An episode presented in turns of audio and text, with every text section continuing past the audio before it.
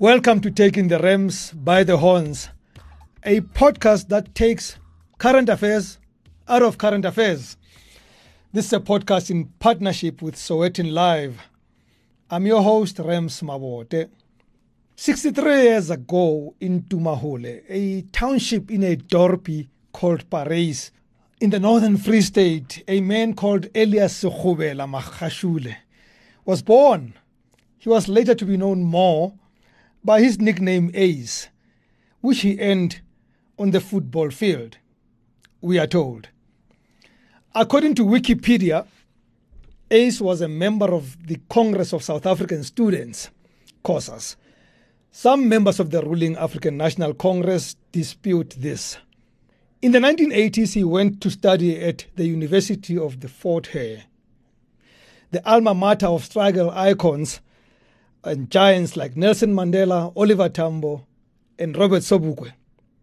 Self styled struggle icon Mangosuthu Buthelezi also went there. At Fort Hare, Ace got involved in student protests for which he was detained.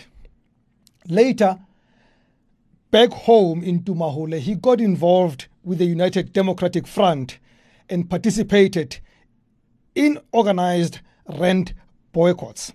Again, for this, he was arrested. In 1989, he went into exile and returned home in 1991.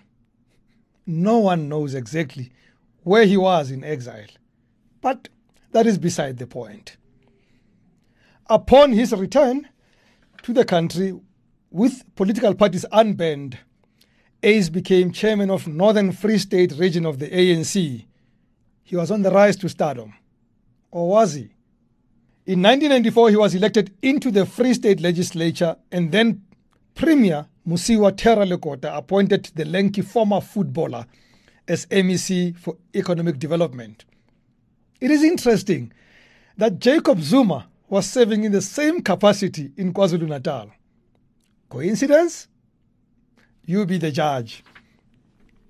Later that year, Ace was elected deputy chairman of the ANC in the province Two years later, Lekota removed Magashule from his position as MEC for Economic Development on the back of allegations of misconduct. Miraculously, but not uncharacteristically, the ANC did not charge or chuck him into the dustbin of history and time. Instead, he was made MEC for transport. But while in Parliament in 1998, Ace was elected Free State chairman of the ANC, a position that would entitle him to be appointed premier. Instead, in 1999, a relatively unknown and particularly uninspiring woman called Winkie Direko, now late, was made premier. In 2004, an even more uninspiring person in the character of Beatrice Marshoff, also late, was made premier. For the second time, a person politically junior to Ace, at least from an official position point of view, was hired above him. Under Marshoff, Ace became MEC for Agriculture before Marshoff fired him in 2005. Ace subsequently served as an ordinary member of the legislature until 2007, when in another reshuffle he was made MEC for Sport, Arts and Culture. And then in 2009, after the national and provincial elections, Magashule got his ace in the pack. He finally became Free State Premier, a position he held for nine years. It was at this point that the drama began. Ace was on the center stage and he was not going to leave the theater unnoticed. So was the case for a family of brothers from India called the Guptas.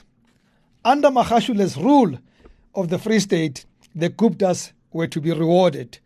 Their newspaper, New Age, which was not new for too long, got its biggest subscriber in the Free State government. But the Guptas were just testing the waters. Once they understood the terrain and they were in Ace's inner circle, some will say once they had Ace in their back pocket, they upped the ante. In 2012, Magashule's government established the Vrede Dairy Project in partnership with Estina, a BEE company. The aim of the 250 million rand dairy project was to empower black farmers. It is history now that the money instead found its way to India via Saxonwold. In the book by journalist Pieter-Louis Myburgh, Gangster State, Unraveling Ace Magashule's Web of Capture, Duduzane Zuma and Tshepiso Magashule, the sons of Jacob Zuma and Magashule respectively, benefited. At least there was black economic empowerment, right? Questioned about this years later, Ace blamed the country's problem on white monopoly capital. There is white monopoly capital. Because if we say there is no color race, show us one black who's a mono, who's, who's, who's black, black capital. Show us one black who owns the means of production. Whatever that means. If Estina was bad news, it was shamed only by the 255 million asbestos audit tender, which was awarded to dubious businessmen. Their job?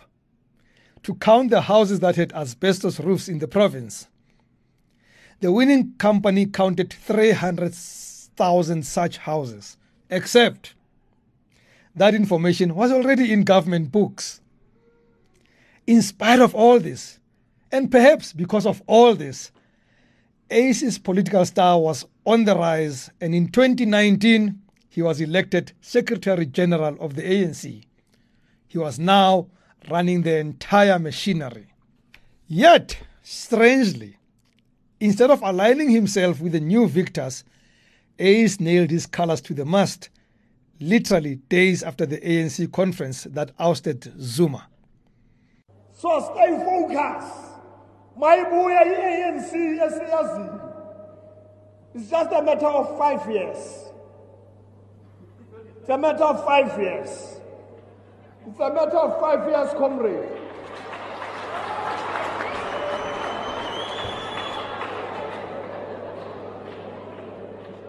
Conferences happen after each and every five years. So let's work hard Let's work hard. This was Ace comforting KwaZulu Natal bloc of the ANC that Zuma's removal can be reversed in the next party conference.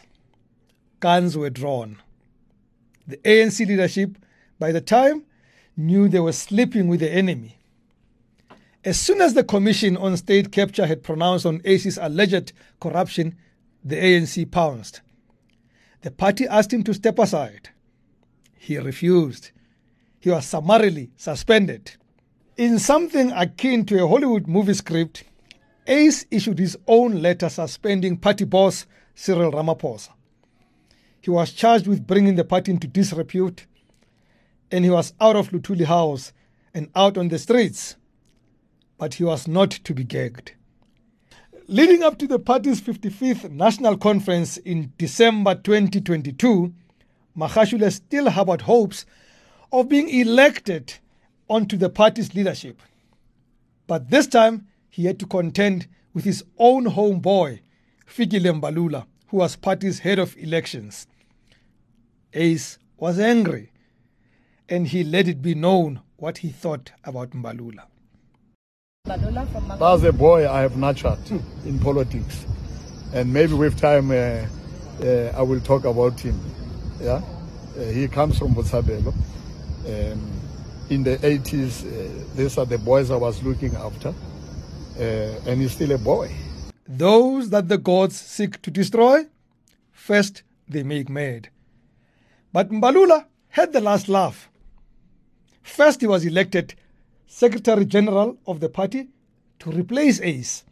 And secondly, the chart member is found guilty on count one and two as charged. And thus, what may seem to be the final chapter of the political book of Ace was read. Or was it? Ace will have us know that it is not over yet.